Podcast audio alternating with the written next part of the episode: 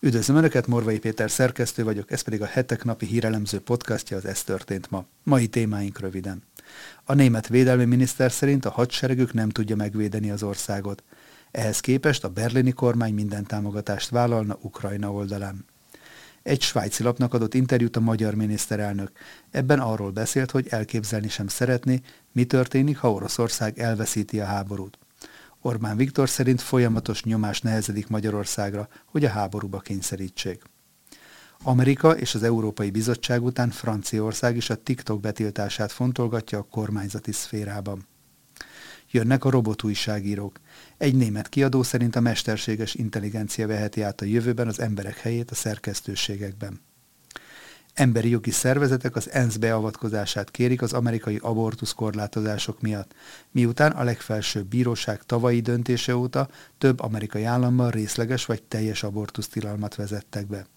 Természetesen úgynevezett emberi jogi szervezetekről van szó, hiszen ez a törekvésük a magzati élet minél könnyebb kioltására irányul.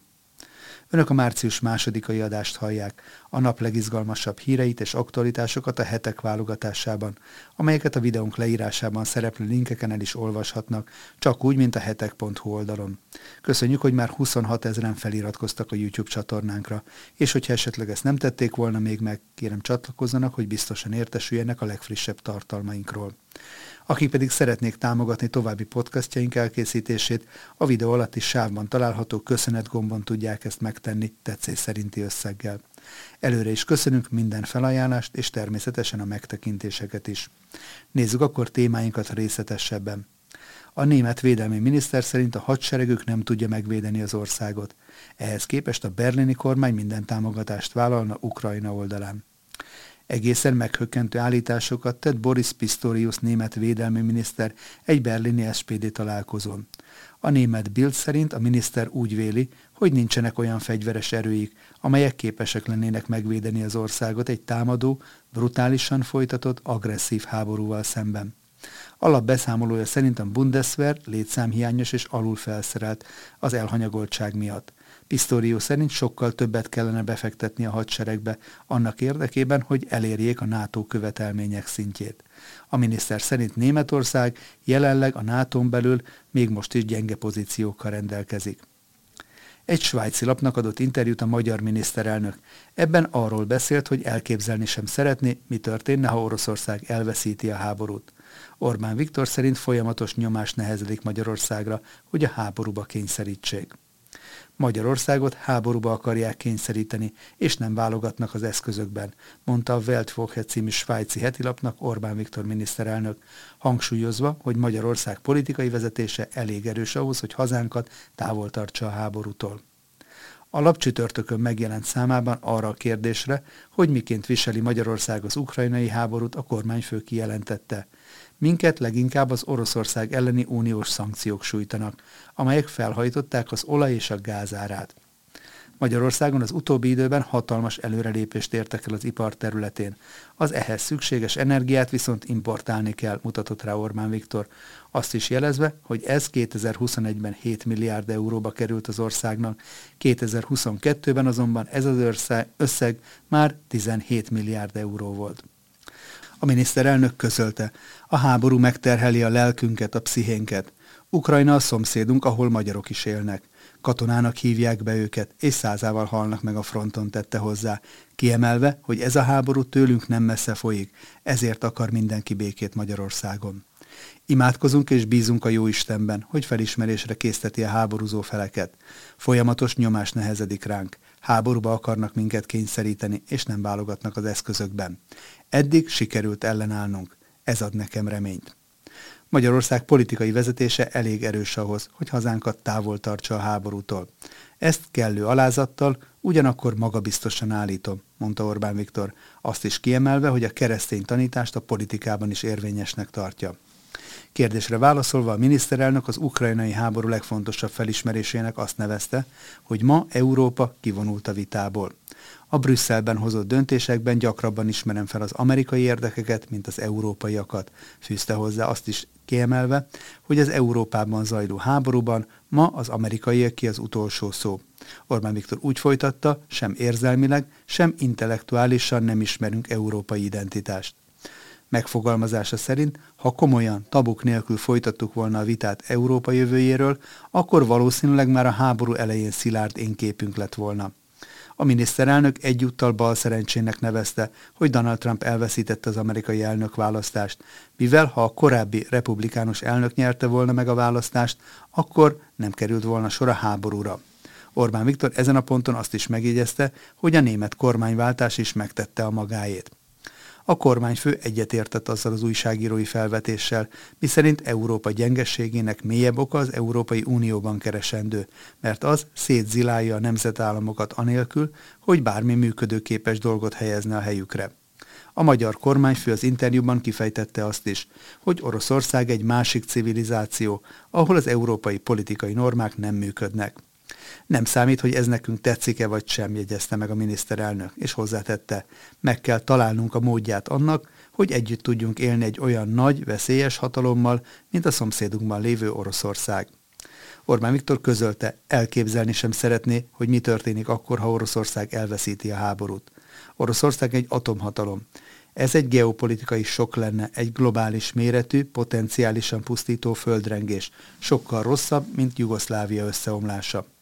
Maga a tény, hogy a nyugaton most könnyedén veszik az ilyen forgatókönyveket, az a valóságtól való nyugtalanító, sőt ijesztő távolságtartásról, a saját politikában rejlő kockázatok iránti vakságról tanúskodik hangsúlyozta Orbán Viktor, aki később azt is mondta, hogy Donald Trump nem a világ utolsó reménye a békére, de ő egy remény.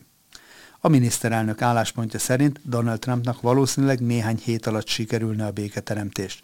Orbán Viktor a gender ideológiában lévő legnagyobb veszélyként azt azonosította, hogy 14 és 18 év között a gyerekeknek bele kell nőniük a világba. Ebben az időszakban erősíteni kell az identitásukat, nem pedig gyengíteni és elbizonytalanítani azt, ahogyan a gender ideológusok teszik.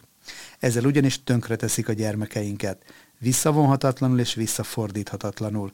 Ehhez nincsen joguk, húzta alá a kormányfő újságírói felvetésre, hogy mit tenne a magyar miniszterelnök, ha egy napra az unió diktátora lenne, mint ahogy azt az Európai Bizottság volt elnöke Jean-Claude Juncker nevezte őt, Orbán Viktor úgy felelt. Azt tenném, amit Juncker úr is szívesen tett, vagyis berúgnék. Szerencsére nincsen ilyen lehetőség. Majd úgy folytatta, hogy létezik egy Edmund Stoiber volt Bajor miniszterelnök által jegyzett jó kézikönyv, amelyben Stoiber leírja, miként lehetne az EU-t újra szervezni a szubszidiaritás alapján. Nem a tudás hiányzik, hanem a szándék, mondta Orbán Viktor, és annak szükségessége mellett érvelt, hogy minden olyan hatáskört, ami az Európai Uniót a tagállamok felhatalmazása nélkül magának tulajdonított, vissza kell adni a tagállamoknak. Amerika és az Európai Bizottság után Franciaország is a TikTok betiltását fontolgatja a kormányzati szférában. Franciaország fontolgatja a kínai ByteDance tulajdonában álló TikTok alkalmazás használatának megtiltását a kormányzati dolgozók hivatalos eszközein az Egyesült Államok és az Európai Bizottság hasonló jellegű döntéseit követően jelentette be a kormány szóvivő. A köztársasági elnök, a miniszterelnök vagy a kormánytagok olyan szolgálati telefonokkal rendelkeznek, amelyekre semmilyen applikációt nem lehet letölteni. Egyetlen miniszteri hivatali telefonon sincsen TikTok, sem másfajta applikáció, mondta Olivier Vérem. A legfőbb tárcáknál, a Védelmi és Belügyminisztériumban már meggyőződtek arról, hogy a munkatársak hivatali telefonjára nem lehet TikTok jellegű vagy másfajta közösségi oldalakat telepíteni. A többi minisztériumban is hasonló intézkedés van folyamatban, tette hozzá. A kormány szóvivő elmondta, a központi és helyi közigazgatás esetében elindult egy szenátori vizsgálat, amelynek hat hónap áll a rendelkezésre a jelentés elkészítéséhez, és a digitális felületeken a szabadsági jogok szavatolásáért felelős állami intézmény, a CNIL állásfoglalását is kikérte a kormány. Nem arról van szó, hogy egyik vagy másik közösségi oldal applikációját kipécézzük, hangsúlyozta Oliver Verem, hanem meg akarunk győződni arról, hogy valamennyi applikáció, amely magas szinten lehet felhasználni, rendelkezik az Európai Unión belüli adatvédelmi garanciákkal. Kormányzati források az AFP hírügynökségnek jelezték. A kormányzati munkatársaknak külön kell kezelniük személyes és hivatali eszközeiket, és a TikTokhoz hasonló applikációk használatát a legszükségesebb esetekre kell korlátozniuk, például az intézményi kommunikációra. Emmanuel Macron államfő több kormánytaghoz és vezető ellenzéki politikushoz hasonlóan rendszeresen kommunikál a TikTokon, elsősorban a fiatal korosztályjal. A politikusok pedig rendszeresen használják a Telegram és a WhatsApp csevegő applikációkat személyes telefonjaikon. Az Európai Bizottság és az uniós tagállamok vezetői tömörítő Európai Tanács csütörtökön döntött a TikTok használatának megtiltásáról. Indoklásuk szerint az intézkedés célja az intézmények birtokában lévő adatok és információk védelme, valamint az, hogy megóvják intézményeiket a kiberbiztonsági fenyegetésektől és az olyan tevékenységektől, amelyek kibertámadáshoz vezethetnek. Jönnek a robotújságírók. Egy német kiadó szerint a mesterséges intelligencia veheti át a jövőben az emberek helyét a szerkesztőségekben. Létszám leépítést jelentett be az Axel Springer, amelyhez olyan olvasott bulvárlapok tartoznak, mint a Bild és a Welt, és a cég igazgatója arról is írt, hogy a jövőben a mesterséges intelligencia átveheti az újságírók helyét. Németország legnagyobb kiadója két legolvasottabb labból bocsájt el dolgozókat, azt azonban nem hozták nyilvánosságra, hogy hány munkavállalótól válnak meg annak érdekében, hogy csökkentsék a kiadásokat. A vállalat 18 ezer dolgozót foglalkoztat világszerte, köztük 3400 újságírót. A cég vezérigazgatója hangsúlyozta, hogy riportereket, újságírókat és szerkesztőket nem kívánnak elbocsájtani, sőt, még magasabb színvonalat fognak elvárni az újságíróiktól. Matthias Döfner arra is kitért, hogy a mesterséges intelligencia helyettesítheti az újságokat, a, újságírókat a jövőben. A mesterséges intelligenciában megvan az a lehetőség, hogy sokkal jobbá tegye a független újságírást, mint valaha, vagy egyszerűen helyettesítse azt. A cégvezető szerint a mesterséges intelligencia másik előnye az lehet majd, hogy jobban tudja összesíteni az információkat, mint az emberek. Döfner azt javasolta a média cégeknek, hogy álljanak elő exkluzív hírekkel és tartalmakkal, mert csak így fogják túlélni a következő időszakot. Fel fog értékelődni az oknyomozó újságírás és a szórakoztatás, és bár a mesterséges intelligencia meg tud majd osztani információkat, de az események mögötti igazi okokat továbbra is az újságírók fogják felfedni, tette hozzá Döfner.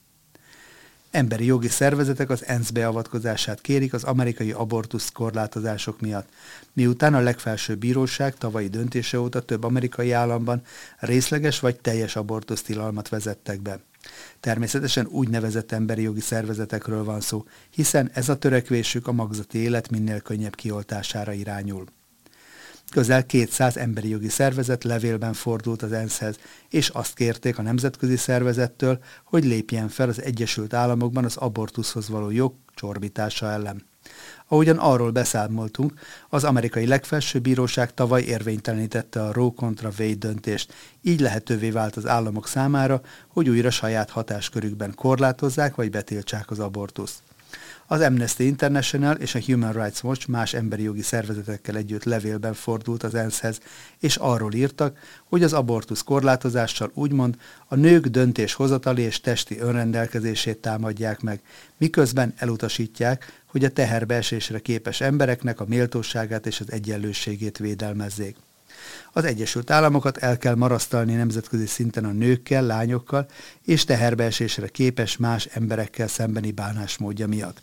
Szinte felfoghatatlan azoknak az emberi jogi visszaéléseknek a szintje, amelyet az Egyesült Államok a lakossága ellen hajt végre, mondta Christine Ryan, a Globális Igazságügyi Központ egyik vezetője.